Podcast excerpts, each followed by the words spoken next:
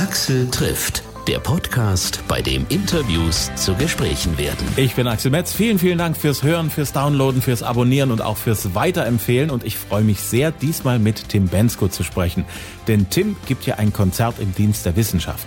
Im August wird er in Leipzig vor viertausend Zuschauern und einem Forscherteam ein Konzert simulieren, damit erforscht werden kann, wie sich die Coronaviren bei Konzerten so verteilen, wo die gefährlichsten Plätze in Konzerthallen und Clubs sind und wie man Zuschauer in Zukunft besser schützen kann. Damit wird Tim eigentlich seinem ersten großen Hit gerecht. Nur noch kurz die Welt retten, danach flieg ich zu dir. Noch hundertachtundvierzig Mails checken. Wer weiß, was mir dann noch passiert, denn es passiert so viel.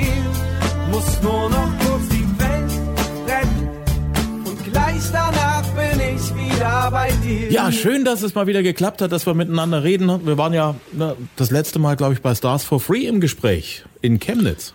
Oh, das war schon eine Weile her, ne? In der Zwischenzeit hat sich ja nur einiges getan, bei dir, bei mir, und dann kam plötzlich der Corona-Frühling auf uns zu. Und ich schätze mal, dich hat's genau wie alle anderen Künstler hier bei uns im Land, vielleicht auch weltweit, ziemlich kalt erwischt, oder? Ähm, nee, kalt hat es mich nicht erwischt. Das wäre tatsächlich gelogen. Ich habe äh, tatsächlich im Januar, Februar schon das Gefühl gehabt, dass äh, das auf uns zukommt. Ähm, dementsprechend war der Schock nicht so groß, aber die Enttäuschung ähm, gleichbleibend groß, dass die Tour und alle Konzerte, die wir dieses Jahr spielen wollten, nicht stattfinden konnten. Ähm, aber ja, jetzt hoffen wir, dass wir sie nächstes Jahr alle nachholen können. Hm, du hattest also noch genügend Zeit, um dich kurz zu ducken, damit es dich nicht direkt vor die Stirn haut. Ja, zumindest ich konnte mich mental darauf vorbereiten. Ich habe ja mit vielen, vielen deiner Kollegen gesprochen. Die einen waren da so völlig fertig dann. Die sind so mitten in der Promotion gewesen, mitten in der Tour zum Teil, mussten dann plötzlich komplett auf die Bremse treten und mussten sich dann so richtig sammeln. Wie hast du eigentlich so dieses auftrittsarme Frühjahr für dich so gestaltet? Ähm, ja, erstmal haben wir sehr viel Zeit damit verbracht, unsere Termine, die wir schon hatten, zu verschieben. Ähm, was natürlich nicht so einfach war, weil ja alle verschieben mussten. Ähm, und ja, dann haben wir tatsächlich sehr viele Autokinokonzerte gespielt. Was überraschenderweise relativ romantisch war, stellenweise. Ähm, ja, und jetzt ist das ja auch schon wieder vorbei mit den Autokinokonzerten. Jetzt bin ich eigentlich intensivst dabei, Songs zu schreiben ähm, und versuche irgendwie das Beste aus der verfügbaren Zeit zu machen. Die Autokinokonzerte waren ja so plötzlich irgendwie so das Ding, worauf sich viele Musiker gestürzt haben, gesagt haben, dann trete ich lieber vor hupenden und Lichthupe gebenden Autos auf, als überhaupt nichts machen zu können. Wie sieht denn das so von der Bühne aus aus, wenn du da so vor, einer, vor einem Schwung Autos auftrittst? Ja, das Schöne ist ja, ich bin ja früher mal Autoauktionator gewesen, deshalb ist das Bild für mich kein Unbekanntes. Es ist einfach ein Parkplatz, auf dem sehr viele Fahrzeuge stehen und im Idealfall ähm, alle möglichen Lichter, die sie so haben, bedienen ähm, und auch zwischendrin ein bisschen hupen. Und es ist tatsächlich, es ist nicht so weit entfernt von einem normalen Konzert. Natürlich ist es relativ schwierig, mit den Zuschauern zu interagieren, ähm, aber äh, es war... ja, gerade jetzt für die Anfangszeit auf jeden Fall, auch für die Band und Crew und für alle drumherum und natürlich auch für die Fans, ganz schön, dass man trotzdem einen Weg gefunden hat, zusammenzukommen. Mit der Publikumsinteraktion, das hat ja auch völlig neue Möglichkeiten gegeben. Drückt mal alle auf die Hupe, macht mal alle Lichthupe, macht mal alle Lichter an, macht mal alle, die, wie heißt das Ding hier? Not? Warnleuchte an. Aber das ist die, die du wahrscheinlich nie bedienst, deshalb weißt du nicht, wie sie heißt. Ja, der Klassiker. Macht mal Warmlampe an oder na, dann gibt's maximal noch die, die Scheibenwischer, die man irgendwie noch mit bewegen ja. kann. Das ist es ja ungefähr, ne, was man macht. Das ist doch aber auch schön. Also für die, für die Zuschauer war es auf jeden Fall eine ganz neue Möglichkeit, das eigene Fahrzeug mal kennenzulernen. Der eine oder andere weiß ja nicht, wo der Blinker ist. Ja, das haben sie auf jeden Fall während der Konzerte rausgefunden. Ja. Ja, ich meine so die, diese ganzen Live-Spielchen, wer kann lauter hupen, die V Ws oder die Opels? Ja gut, das, äh, das, nee, das, das äh, davon würde ich abraten. Ja, das, das bringt nichts. Ich habe einmal eine, habe ich eine Hubla-Ola-Welle gemacht. Das war tatsächlich ganz schön. Ähm, Problem war nur, dass an der, dem Veranstaltungsort Hupen eigentlich verboten war. Oh. Ja. Kam, also bei den Zuschauern kam das super gut an, bei der Band auch. beim Veranstalter, weiß ich nicht. Okay, ihr seid alle nochmal davon gekommen mit der ganzen ja. Sache. Es gibt ja jetzt auch so viele andere Ansätze, irgendwie dann doch Konzerte machen zu können. Jetzt gerade im Sommer geht das ja. Da werden Strandkörbe aufgestellt, da werden Liegen aufgestellt, sodass man so im Halbliegen Akustiksets hören kann und so. Mhm. Bist du da der Meinung, dass äh, diese ganze Situation, mit der ihr alle umgehen müsst, schon irgendwie auch neue kreative Wege für die Nach-Corona-Zeit für die Konzertveranstalter bringen wird? Auf jeden Fall. Also ich, also ich glaube nicht, dass man jetzt irgendwie äh, im Jahr zweihundert Autokino-Konzerte spielt, aber ähm, grundsätzlich fand ich das eine romantische Sache und genauso alle anderen Konzepte, die da jetzt entstehen, ähm, das kann ich mir durchaus vorstellen, dass man das auch weitermachen wird. Das, man wird es halt nicht ähm, als Ersatz, das ist halt kein Ersatz für ein normales Konzert. Ähm, also auch nicht, also ne, man kann halt bei solchen Konzerten ja auch nicht vor... Ähm, vor denen Zuschauermengen spielen, vor denen man quasi eigentlich spielen äh, würde oder w- wollen würde. Ähm, aber das ist auf jeden Fall und entstehen da schöne, äh, kreative, zusätzliche Konzertarten, die man so machen kann, was ich total spannend finde. Viele Musiker, viele Songschreiber haben jetzt den Frühling dazu genutzt, um ganz intensiv mal so die Ruhe zu nutzen, in sich zu gehen und äh, da auch nach Themen zu fischen. War das für dich auch so ein, auf dem Gebiet ein sehr kreatives Frühjahr? Ähm, jetzt am Anfang nicht. Das fängt jetzt tatsächlich eigentlich an. Also ne, wir haben halt relativ schnell diese Autokino-Konzerte gespielt. Dementsprechend ähm, war dann doch relativ schnell eigentlich alles wie immer. Ähm, Aber jetzt so, ne, wo das auch schon eine Weile hinter uns liegt, komme ich langsam rein. Bin jetzt seit ein paar Wochen dabei und schreibe Songs, ähm, um die Zeit irgendwie zu nutzen. Und ja, bin einfach grundsätzlich, kann ich mich vor, vor Tätigkeiten, also vor zu wenig Tätigkeiten ähm, nicht beklagen. Es gibt auf jeden Fall genug zu tun. Hm. Was hast du in der Zeit, als du noch nicht geschrieben hast und im Prinzip auf dein Zuhause reduziert warst, äh, so gemacht? Da gab's ja wirklich Leute, die haben die, die verrücktesten Sachen gemacht, Fremdsprache lernen oder Leute haben ihr Backtalent entdeckt. Du bist ja auch jemand, der zum Beispiel, was Essen angeht, ja durchaus experimentierfreudig ist. Wie war das so bei dir? Ähm, also das Einzige, was man da jetzt rausheben könnte, wäre, dass ich mich äh, endlich mal Zeit hatte, mich richtig um, mein, ähm, um meine Pflanzen zu kümmern. Ich habe bei mir zu Hause äh, auf meiner Terrasse mal ja, mich intensivst um die Bepflanzung gekümmert. Äh, gekocht habe ich sowieso schon die Monate davor äh, immer zu Hause selber. Das äh, hatte jetzt nichts mit Corona zu tun. Ähm, und ansonsten besteht mein Beruf ja eh äh, hauptsächlich aus E-Mails beantworten. Ähm, das ist ja das Witzige, dass äh, bevor ich nur noch kurz die Welt retten geschrieben habe, habe ich nur ein Newsletter bekommen per Mail und seitdem es den Song gibt, ähm, bin ich den ganzen Tag nur am Sachen organisieren und das ist jetzt das auch in der ähm, in dem Corona-Lockdown nicht weniger geworden, ganz im Gegenteil. Es musste ja, wie gesagt, irgendwie alles verlegt werden und ähm, gleichzeitig trotzdem irgendwie viele Anfragen bearbeitet werden. Und da ist man den ganzen Tag am Rumorganisieren. Also langweilig war mir nicht. Hm. Nun äh, stellt man sich ja so als Laie meistens vor, Tim Bendzko, das ist einer, gut, der hat dann irgendwie noch eine kleine Band, die mit ihm auf Tour geht, aber eigentlich ist das ja schon fast ein mittelständisches Unternehmen, was sozusagen äh, auf deinen Schultern ruht. Äh, nicht fast, das ist, das ist glaube ich eins.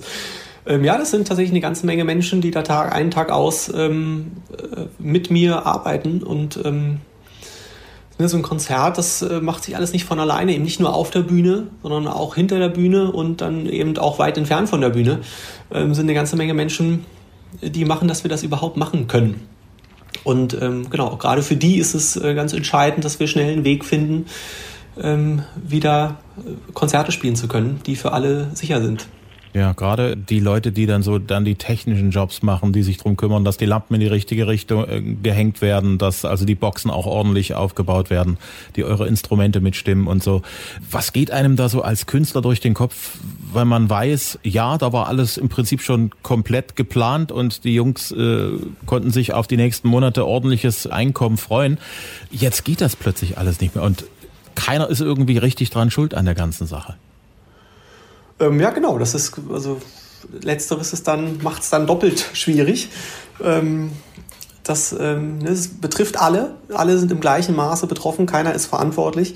Und trotzdem muss man irgendwie gucken, dass, ähm, ja, alle über die Runden kommen. Ähm, das ist tatsächlich einer der Hauptgründe, warum wir diese Autokino-Konzerte, so viele davon gespielt haben, in der Hoffnung, ähm, ja, die ganze Mannschaft, die da äh, noch mit dranhängt und ähm, hinter den Kulissen arbeitet, in Lohn und Brot zu halten. Aber ja, es ist für die gesamte Branche schwierig. Ähm, man spricht ja gerade immer so gerne von Systemrelevanz. Ähm, ich glaube, dass gerade Kunst und Kultur in solchen Zeiten ähm, wichtiger gar nicht sein könnte. Ähm, dementsprechend hoffe ich, dass es unabhängig von äh, Wegen, wie man wieder Konzerte spielen kann, da auch von der Politik in der nächsten äh, nahen, nahen Zukunft ähm, mal ein Signal gibt, wie es da weitergehen kann, weil ich glaube, da muss auch mal was kommen. Hm. Was würdest du dir denn wünschen von der Politik, was so der nächste Schritt sein sollte? Nee, also ich bin ja zum Glück kein Politiker, aber grundsätzlich ähm, in erster Linie sich damit auseinandersetzen und in zweiter Linie ähm, gucken, dass man auch da fördert ähm, und unterstützt, ne? Weil das sind alles Selbstständige, die äh, die meisten von denen gerade gar kein Einkommen haben. Ähm, Und äh, ne, das, was natürlich für sie persönlich grundsätzlich schon mal schwierig ist, aber auch grundsätzlich am Ende schwierig ist für die gesamte Branche. Ähm, weil wenn es dann irgendwann mal weitergehen sollte, ist natürlich auch doof, wenn dann keiner mal da ist, der ähm, das macht. Also wenn es niemanden gibt, der ähm, äh, ne, also in so einer Crew arbeiten kann, weil er sich halt einen anderen Job suchen musste zwangsläufig, ähm, dann bricht am Ende der ganze Kulturbetrieb zusammen. So, und ähm, ich glaube, dass man da gerade sehr kurzfristig denkt und da auch mal ein bisschen langfristiger denken sollte. Hm. Du hast mal in einem früheren Interview gesagt, du hattest nie einen Plan B. Gerade in solchen Zeiten wie jetzt im Frühjahr denkt man ja gerne mal, wenn man viel Muße hat, auch mal drüber nach, habe ich alles richtig gemacht in der letzten Zeit? Will ich in Zukunft auch in diese Richtung weitergehen, die ich eingeschlagen habe? Will ich was anders machen? Bin ich völlig auf dem Holzweg? Hast du solche Gedanken bei dir im Frühjahr auch erlebt? Überhaupt nicht. Ähm, ich bin immer noch kein Fan von Plan B, weil Plan B immer dem Plan A die Energie raubt. Ähm, und wenn man sich irgendwie ein Ziel im Leben setzt und das erreichen möchte und aber gleichzeitig Energie noch auf den zweiten Weg verschwendet, dann wird man denen wahrscheinlich, also wird man das eigentliche Ziel, glaube ich, nie erreichen. Ähm, und ich habe das Glück, dass jetzt in der Situation ich grundsätzlich jetzt nicht total Sorge haben muss, zumindest aktuell noch nicht. Ähm, was ja erstmal dafür spricht, ähm, dass halt doch einiges richtig gemacht wurde ähm, und dass es die richtige Idee war, alles auf eine Karte zu setzen und nicht so ein bisschen halb-halb zu machen. Hm. Als Künstler hat man irgendwie tatsächlich keine Wahl, ne? Ja, nicht nur als Künstler. Ich meine das wirklich tatsächlich berufsübergreifend. Das gilt grundsätzlich für alle äh, Ziele, die man sich im Leben so setzt. Man kann nicht zweigleisig fahren. Das ist, ich glaube, dass das am Ende immer dazu führt, dass man immer bei Plan B landet.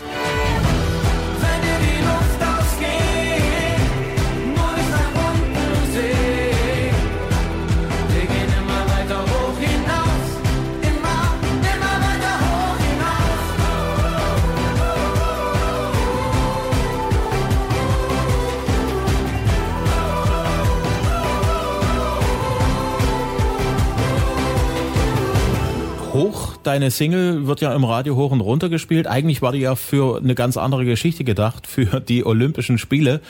Wieder so eine Geschichte, die, wo man sagt, das war eigentlich alles irgendwie anders gedacht. Was hattest du damals im Kopf, als du Hoch geschrieben hast? Äh, mit Hoch, das war für mich tatsächlich ein reiner Motivationssong. Ich wollte, äh, das hatte, ich habe gar nicht an Sport gedacht beim Schreiben. Für mich ging es grundsätzlich auch wieder um alle Dinge, die man sich im Leben so vornimmt, ähm, egal ob die kleinen oder die großen Ziele. Das ist oft so, dass es am Anfang relativ einfach geht. Die ersten Schritte sind immer relativ einfach, wenn man erstmal angefangen hat. Ähm, und dann so kurz vor Schluss, die letzten zwanzig Prozent, da hapert es dann meistens. Und genau für diese Momente wollte ich einen Song schreiben, der da motiviert und sagt, Mensch, guck mal, ne, ist schön, dass du es bis hierhin geschafft hast, aber die nächsten zwanzig sind eigentlich die entscheidenden. Das ist so ähnlich wie beim Bergsteigen. Ich habe letztens mit Reinhold Messner gesprochen, der sagte, das Schlimmste, was du eigentlich machen kannst am Berg, ist, wenn du so Richtung Spitze kraxelst, zurückzuschauen. Ich schätze, das klingt auch in deinem Song dort gewaltig an. Genau, das ist genau das, was da gemeint ist. Dass, man sagt immer so schön, der Weg ist das Ziel ähm, und dabei sein ist alles. Das sind so schöne Floskeln, die sich immer relativ gut sagen. Aber ich glaube, dass tatsächlich, wenn man es dann geschafft hat, ist es richtig, dass das eigentliche... Also gerade, ne, dass wenn man jetzt das Bild von dem Berg nimmt, den man besteigt, das ist total nett, da oben zu sein dann. Aber natürlich ist das Entscheidende dann, auf den Weg zurückzugucken, den man gegangen ist. Und das kann man aber halt leider erst, wenn man am Ziel angekommen ist. Und dann sieht man nämlich genau die Momente, an denen man es beinahe, denen man beinahe umgekehrt wäre. Und das ist das, was dann, glaube ich, das Hochgefühl auslöst, wenn man sein Ziel erreicht hat, dass man diese Momente überwunden hat und es trotzdem weitergegangen ist. Hm. Nun sind ja die Olympischen Spiele auch aufs nächste Jahr verschoben worden in Tokio. Ist damit sozusagen Hoch als offizielle Olympia-Hymne auch aufs nächste Jahr verschoben worden? Ähm. Ja, nein. Ich habe ja quasi den Song ähm, wegen der Verschiebung ein bisschen umgeschrieben, in der Hoffnung, unser Team Deutschland ein bisschen zu motivieren, ähm, sich jetzt quasi ja, bis nächstes Jahr durchzuhalten und möglicherweise noch härter zu trainieren und nächstes Jahr dann anzugreifen. Ähm, gibt's ja jetzt eine spezielle Team D-Olympia-Version und ähm, das ist, deshalb ist es unwahrscheinlich, dass es der offizielle Olympiasong zwanzig einundzwanzig wird, aber vielleicht schreibe ich noch einen anderen Song. Hm. Ich habe das im Internet gesehen, den Olympioniken, die das gehört haben, hat das verdammt gut gefallen. Das freut mich sehr. Das, hatte, das war meine Hoffnung, als ich das äh, oben geschrieben habe. Äh, weil das natürlich ja, für die ganzen Sportler auch eine unangenehme Situation ist. Ne? Für ganz viele wären es die ersten Olympischen Spiele gewesen, auf die man sein Leben lang hingearbeitet hat. Für andere, ähm, die sind gerade irgendwie in der Form ihres Lebens gewesen und hätten wahrscheinlich irgendwie gerade ihren Rekord da gebrochen. Für andere wäre es der letzte Wettkampf gewesen und die hätten danach ihre Karriere beendet. Ähm, und wenn das dann plötzlich alles um ein Jahr verschoben wird, das ist für einen Sportler besonders schwierig, weil, glaube ich, ein Sportler immer total von seinen Zielen lebt und äh, zerrt und sich ja auch wegen der Ziele irgendwie für das, was er tut, motivieren kann. Ja, und ich hatte so ein bisschen die Hoffnung, dass der Song da ein bisschen bei helfen kann, diese unnötige Pause äh, zu überstehen. Hm. Was an den Olympischen Spielen fasziniert dich denn persönlich? Ich bin ja früher, vor meiner musikalischen Karriere, habe ich ja eigentlich nur mit Sport zu tun gehabt. Ich bin als Kind auf einer Sportschule gewesen, habe immer Fußball gespielt, Leichtathletik gemacht und so. Ich liebe einfach Sport. Und Olympische Spiele haben natürlich ihren besonderen Reiz, weil da einfach alle Nationen zusammenkommen, alle Sportarten. Und ich glaube, dass es sowohl für die Sportler super spannend sein muss, da vor Ort zu sein und auf all die anderen zu treffen, auf die anderen Kulturen und auch auf die anderen Sportarten. Und für die Zuschauer natürlich sowieso. Es ist einfach... bunter kann eine Veranstaltung nicht sein. Und wenn man Sport liebt, dann ist das natürlich der beste Ort, an dem man sein könnte. Sowohl vor Ort als auch das irgendwie im Fernsehen zu sehen. Hm. Du bist demnächst im Dienst der Wissenschaft unterwegs auf der Bühne. Da wird ja eine Corona-Studie gemacht in Leipzig mhm. in der Arena und du bist sozusagen der Mittelpunkt der ganzen Geschichte, weil die Wissenschaftler rausfinden wollen, was passiert denn überhaupt so in einer Konzerthalle, vor dem Konzert, während des Konzerts, danach. Wie sind die an dich herangetreten? Ach, das kam so über so zwei, drei Ecken. Ich glaube, dass die, also die Veranstalter dieser Studie einfach grundsätzlich vor Ort jemanden gefragt haben, ob sie nicht einen bekannten Musiker kennen, der das irgendwie machen könnte. Und dann ist man da auf mich zugekommen. Und ich habe mich total gefreut, weil es natürlich in der aktuellen Situation total schön ist, das Gefühl zu haben, was zu tun und nicht einfach nur äh, rumzusitzen und der Dinge zu harren, die da wohl folgen mögen. Und ich hoffe sehr, dass die Studie am Ende einen Beitrag dazu leistet, dass wir ja, rausfinden, ähm, ja, wie es weitergehen kann. Also, ne, dass man da irgendwie ein Konzept findet, das macht, dass wir äh, so schnell wie möglich wieder Konzerte spielen können. Inwiefern bist du damit eingebunden in die Vorbereitung dieser ganzen Studie und des Konzertes? Ähm, ja, eigentlich gar nicht, weil ähm, ich ja auch nur Teil dieser Studie bin. Also ich bin nicht weder Mitveranstalter noch Veranstalter. Ich bin genau wie die Zuschauer nur ein, ein Puzzleteil in der ganzen Sache. Ne, die Idee ist, dass wir vor Ort drei verschiedene Konzertszenarien durchspielen und das ist natürlich ähm, schlau, das möglichst realitätsnah zu gestalten. Ähm, und wir als Band sind einfach wirklich dafür da, zwischendrin, ne, wir spielen da immer so kleine Konzerte, um das zu simulieren. Ähm, genau, das ist eigentlich unsere Aufgabe, damit es für die Leute sich so anfühlt, als wäre es wirklich ein Konzert. Ne? Hm. Und da gibt es dann also sozusagen einmal Konzert, so wie man es von früher kannte, und dann gibt es eben auch andere Varianten. Ist da schon mehr drüber bekannt für dich?